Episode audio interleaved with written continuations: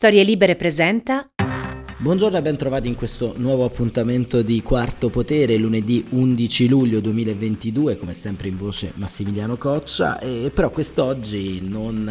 eh, sfoglieremo come di consueto i giornali, non leggeremo le eh, prime pagine dei quotidiani che comunque troverete in edicola quest'oggi, perché eh, ci concentriamo intorno a un articolo, un long form si direbbe oggi, che è uscito in coedizione tra Rubettino e Rivista di Politica di Alessandro Campi, eh, scritto da Sofia Ventura che abbiamo il piacere di avere qui con noi stamane, ben trovata innanzitutto. Buongiorno. Questo appunto long form ebook si intitola Come nasce un leader Volodymyr Zelensky da attore presidente a eroe nazionale. Appunto come eh, abbiamo anticipato è un long form, quindi un articolo lungo che Rubettino e Rivista di Politica hanno eh, scelto di racchiudere all'interno di un ebook per facilitarne non solo la lettura ma anche la eh, divulgazione. Sofia Ventura ha eh, con eh, questo volume digitale iniziato una riflessione intorno al concetto di leadership e eh, al concetto eh, di guerra e a questo nuovo panorama che abbiamo di fronte a questo nuovo personaggio, Zelensky, che diciamo è uno dei personaggi più polarizzati in questo momento storico, ma soprattutto uno dei personaggi più complessi per comprendere anche la lunga durata della sua leadership e eh, anche eh, una sorta di nuovo paradigma e nuovo modello di leader integrale, forse una misura che spesso abbiamo dimenticato nel tempo eh, contemporaneo. Allora, professoressa, innanzitutto da come nasce questo long form e quali sono state le impressioni iniziali che l'hanno spinta a scrivere e a scandagliare il eh, Zelensky leader, ma anche il Zelensky comunicatore, il Zelensky attore e la sua parabola politica incarnata da uh, questa guerra, ma che inizia da un po' più lontano. Beh, eh, diciamo il long form, appunto come lei ha eh, giustamente detto, in realtà nasce da, da questo articolo che eh, ho scritto mh, per la rivista, de- della quale tra l'altro io faccio parte, sono nella direzione della rivista di politica edita da Rubettino, quindi per questo Rubettino poi ha fatto eh, l'ebook, e diretta da Alessandro Campi, il quale aveva eh, pensato, come già aveva fatto altre volte, di dedicare uno spazio ampio una sezione ampia della rivista a una grande questione, l'avevamo fatto un paio d'anni fa con il Covid e di nuovo lo ha fatto per la guerra e quindi quando mi ha, mi ha, coinvolta io ho subito pensato, beh, eh, è ora che cominci a riflettere, anzi già avevo, avevo, cominciato a riflettere un po' a leggere, a studiare, a osservare, ehm, a riflettere su questa leadership, visto che da anni mi occupo del tema della leadership, della leadership della comunicazione, ma in generale appunto della leadership. E eh, è evidente che eh, noi ci troviamo di fronte a eh, un caso nuovo di leadership, non so se è come lei diceva una leadership integrale, però ecco, noi ci troviamo sicuramente di fronte a qualcosa di particolare, cioè la leadership di un capo di, eh, di Stato e di governo, insomma un sistema semipresidenziale, quello eh, ucraino, che sta guidando la resistenza del, eh, del suo popolo, eh, del suo paese, di fronte all'invasione di una potenza come quella russa, della Russia di Putin. E, e quindi è una situazione nella quale eh, nessun capo di Stato di governo degli ultimi 70 anni e più eh, in Europa si è mai, si è mai trovato. Eh, quindi eh, c'è questo elemento eh, che già è, è dirompente eh, tanto più che eh, Zelensky ha eh, assunto eh, diciamo, in pieno questa, questo ruolo di leadership del suo paese in guerra. Eh. Questo dal momento dell'invasione, no, il famoso video che, che, io stessa cito, che tutti citiamo e tutti conosciamo, dove mostra se stesso e i suoi ministri dicendo noi siamo qua, la, la, mi sembra 24 ore dopo l'invasione, la sera dopo l'invasione. Quindi eh, c'è questo elemento fortissimo e poi ci sono una serie di,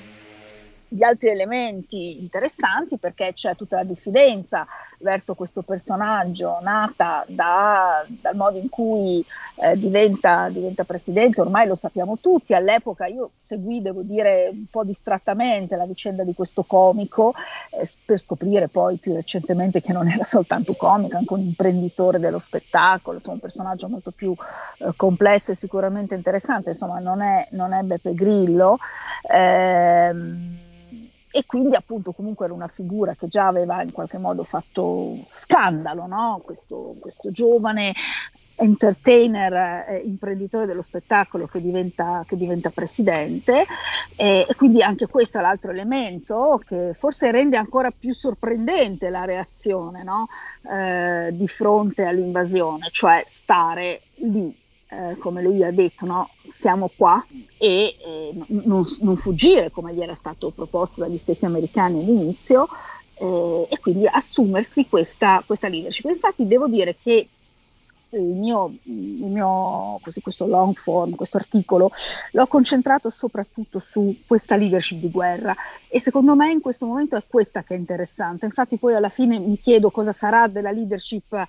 di Zelensky dopo la guerra non mi sembra tutto sommato rilevante. Ecco, io credo che davvero in questo momento sia molto interessante concentrarsi su questo, anche perché forse se non ci fosse stata l'invasione, mm, no, di questa leadership non si sarebbe poi parlato tantissimo. Quindi ecco, mm, concludo questa mia prima riflessione dicendo che credo davvero che uh, questa leadership sia interessante perché ha unito una situazione particolare a un personaggio con delle caratteristiche che si sono rivelate utili, tra virgolette, per affrontare la situazione. Ecco la frase ho bisogno di munizioni, non di un passaggio, è in qualche modo a livello plastico la rappresentazione insomma, della personalità di Zelensky, ma soprattutto eh, del diverso grado di urgenza anche di un eh, pezzo di eh, politica internazionale rispetto a quello che stava accadendo in Ucraina. Ecco, l'Ucraina è diventato un problema, cosa che non lo era stato fino eh, ad un certo periodo perché eh, questa guerra ovviamente eh, come abbiamo spesso raccontato anche da queste frequenze digitali è iniziata molto tempo fa. Il problema dell'influenza russia all'interno dell'Ucraina è un problema che eh, diciamo, si trascina da molti anni, da almeno un decennio, ma abbiamo ignorato eh, come opinione pubblica le rivolte eh, dell'Euromaidan del 2014, abbiamo sempre cercato un po' di normalizzare anche quello che accadeva, voltandoci un po' dall'altra parte, lo hanno fatto anche le istituzioni europee eh, per un lungo periodo. E ad un certo punto però questo conflitto è diventato, almeno per un pezzo dell'opinione pubblica europea, una uh, guerra che uh, ci riguarda, un conflitto che ci riguarda perché l'Ucraina e quindi anche Zelensky nella sua veste è diventato un obiettivo da parte eh, della Russia. Chi indebolisce la democrazia eh, di un paese alle porte del continente europeo svolge un attacco ai nostri diritti. Questo assioma facile da comprendere spesso è stato invece marginalizzato, è stato spesso diciamo, eh, relegato in seconda fila all'interno del nostro dibattito e ad un certo punto, professoressa, si è iniziato a eh, sparare addosso, fortunatamente non fisicamente ma a livello comunicativo, nei confronti di Zelensky. Questo Zelensky che interviene eh, in maniera inedita eh, ai parlamenti nazionali con dei videomessaggi, che interviene eh, in eh, diretta nei festival del cinema, che in qualche modo interpreta una guerra su un doppio registro, dall'altro un sapiente utilizzo dei social network e, e dall'altro una eh, sapiente gestione dell'aspetto militare. Ecco, gli attacchi a Zelensky in cui molti europei, molti italiani dicono a un leader come ci si dovrebbe comportare in guerra, eh, ci raccontano proprio anche della figura inedita di questo personaggio. Sì, eh, e di come eh, tutta questa vicenda sia disturbante per una parte delle opinioni pubbliche e dei ceti, diciamo così, intellettuali, forse non solo nel nostro paese. Allora par- partirei per rispondere, insomma, comunque per riflettere su queste cose con eh, una battuta. No? Lei diceva all'inizio l'Ucraina è diventato un problema. No, la Russia è un problema, non l'Ucraina. Certo. La Russia di Putin è un problema, perché poi non c'è solo l'Ucraina, c'è la Georgia, c'è la Transnistria, c'è la Bielorussia, c'è certo. la Bielorussia della quale, diciamocelo, ce ne stiamo completamente infischiando, ma è diventato sostanzialmente uno Stato nelle mani della Russia, governata da un dittatore fantoccio e che esercita una grande repressione nei confronti della popolazione interna, dei suoi intellettuali, dei suoi dissidenti e quindi il problema non è l'Ucraina, partiamo da questo assunto certo. eh, che il problema è la, Russia, è la Russia di Putin. E questo secondo me è anche il messaggio che eh, Zelensky ha voluto subito mandare, talvolta in maniera anche disturbante, no? perché anche un po' sfrontata. Eh, ci si è anche detti, ma questo chi, no, chi, chi è che parla ai governi, ai parlamenti europei, poi ha parlato ovviamente al Parlamento europeo, ai parlamenti nazionali, al Congresso degli Stati Uniti. Chi è che viene a chiederci armi? Chi è che viene a dire voi dovete, dovete fare questo? No? Questo è, è risultato molto disturbante ma perché? Perché noi siamo abituati a sette, otto decenni di pace e, e una parte delle nostre opinioni pubbliche, condizionate ovviamente da i, no, i nostri, diciamo così, eh, ceti intellettuali, dai nostri media, eh, quasi hanno, hanno, come in un trompe-l'œil, hanno creduto che problema fosse chi stava difendendo e non chi, eh, aveva, eh, chi aveva, attaccato. E questo, eh, interrogarsi sul perché, insomma, è molto complesso. Eh, parlavo con un, un collega appunto eh, recentemente di questo e ci dicevamo come ci sia stata l'illusione ormai di vivere in una fase post-eroica, no? cioè, quindi post-eroica, post-ideologica, quasi come se si fosse presa sul serio l'idea de, di una fine della storia. La storia non è mai finita e, quell'invasione di Putin, della Russia di Putin, dell'Ucraina, ce, ce l'è venuta a ricordare. In, realtà ce l'aveva già ricordato nel 2014 con uh, l'invasione della Crimea, poi appunto con la penetrazione eh, del, nel Donbass, ma ce l'aveva ricordato anche con eh, Euromaidan, con questa grande, come vogliamo chiamarla, rivoluzione sempre del 14, che poi dopo darà vita all'invasione eh, in Crimea, quando eh, vediamo che la popolazione ucraina e specialmente i giovani eh, a gran voce chiedono di poter guardare all'Europa, di poter essere Europa e, vo- e, chiaramente fanno capire di non volere più appartenere invece a un mondo non tanto di cultura russa, quanto di dominio certo. russo, eh, di dominio russo di Mosca. E dico questo, faccio una piccola parentesi, perché appunto cominciando a studiare il caso Zelensky, eh, ho visto come in realtà lui sia non solo pienamente russofono, ma la sua fortuna di attore, di imprenditore dello spettacolo, è proprio una fortuna che nasce nel mondo russofono e addirittura è stato anche accusato nel, nel tempo di essere in qualche modo diciamo, un burattino dei, di, di, Mosca, cosa che non è ovviamente e lo abbiamo visto molto bene, però appunto qui non è, tanto, non è una questione di scontro tra nazionalismi o tra culture intese in senso lato, è uno scontro tra eh, modelli di società, società libera, società aperta contro una società chiusa come quella che sempre di più sta diventando in Russia, per esempio, no? tra democrazia e dittatura. Tutto molto chiaro, ma soprattutto è chiara anche la posta in gioco, insomma noi mm, come ripetuto lo abbiamo spiegato più volte perché poi in qualche modo uno dei difetti del eh, dibattito nostrano, soprattutto in Italia, è quello sempre della totale disinformazione, diciamo cerchiamo per quanto possibile anche di agire eh, in una sorta di, di svelamento insomma delle centinaia di migliaia di, di, fake news che sono state propinate nell'arco del, eh, diciamo di questi 137 giorni, 138 anzi, di invasione russa, ma soprattutto cerchiamo anche un po' di definire il perimetro della posta in gioco, perché eh, forse mh, diciamo anche la leadership di Zelensky può in qualche modo aiutarci a comprendere di quanto tutto questo che eh, stiamo vivendo rappresenti un punto di non ritorno all'interno della politica estera de- degli stati e soprattutto eh, di come gli altri leader europei, le altre leadership europee dovranno poi approcciarsi nei confronti eh, delle eh, democrazie liberali, delle dittature, di quello che sostanzialmente stiamo vivendo in modo cruento, ma che nel corso di questi anni si è eh, alimentato sotto una coltre eh, di accordi economici, di eh, scambi economici, di accordi su migrazioni e quant'altro. Insomma, ecco, forse comprendere Zelensky ci può far comprendere anche che taglio dovrà avere eh, diciamo, la democrazia liberale nei prossimi 30 anni per sopravvivere alle sfide eh, che abbiamo di fronte, così come quella eh, che stiamo affrontando in Ucraina.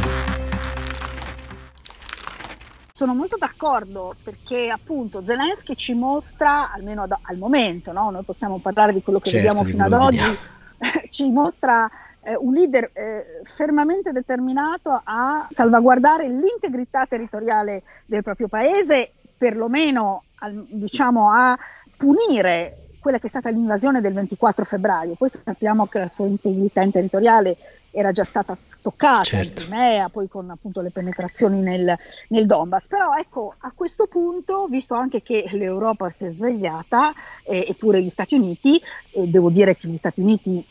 sono determinanti, eh? poi potremo parlare anche, anche, di questo, di questo rapporto Stati Uniti-Europa sul quale si, si, dice molto. Comunque sia,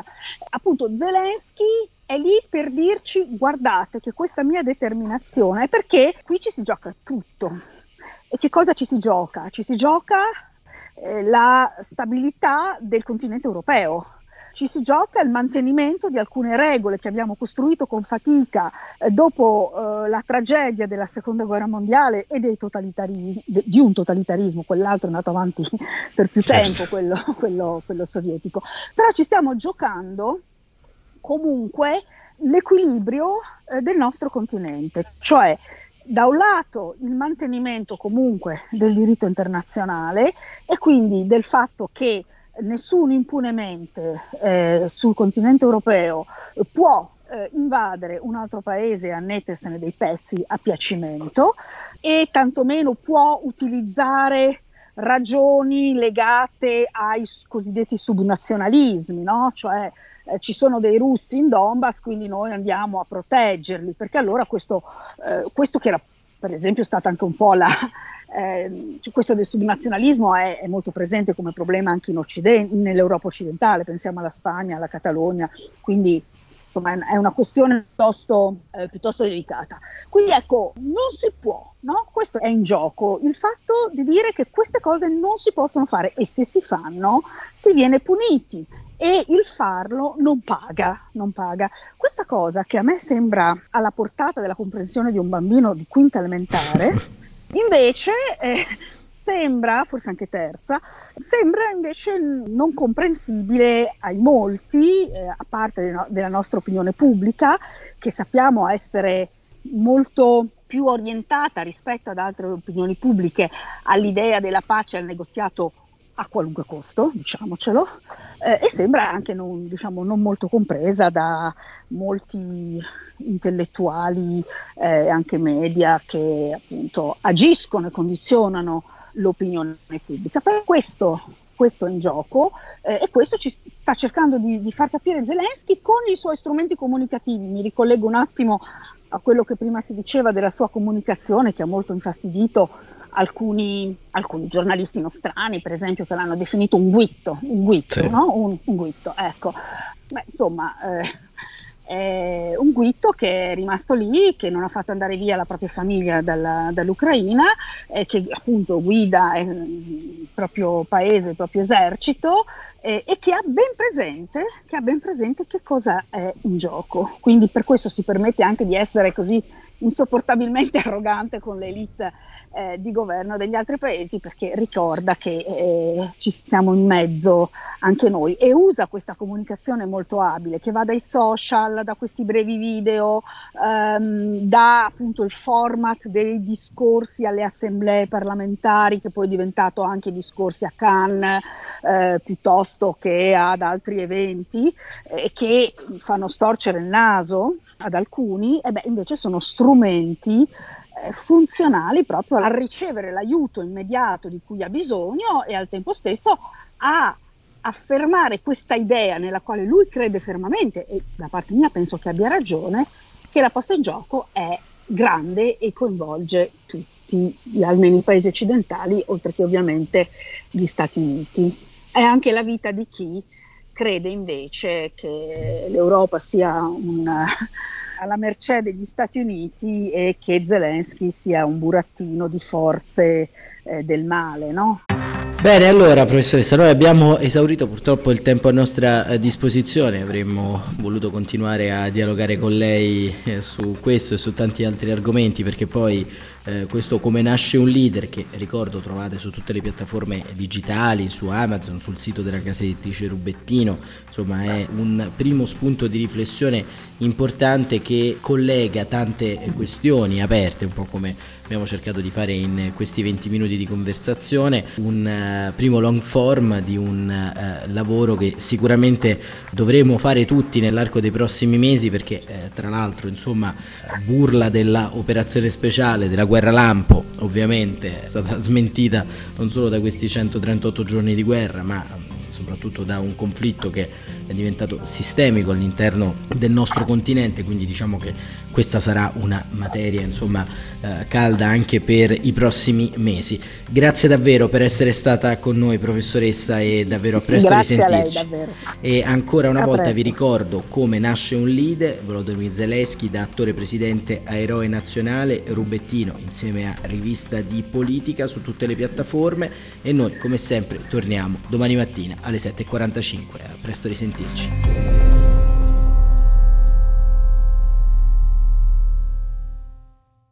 Una produzione storielibere.fm di Gianandrea Cerone e Rossana De Michele. Coordinamento editoriale Guido Guenci.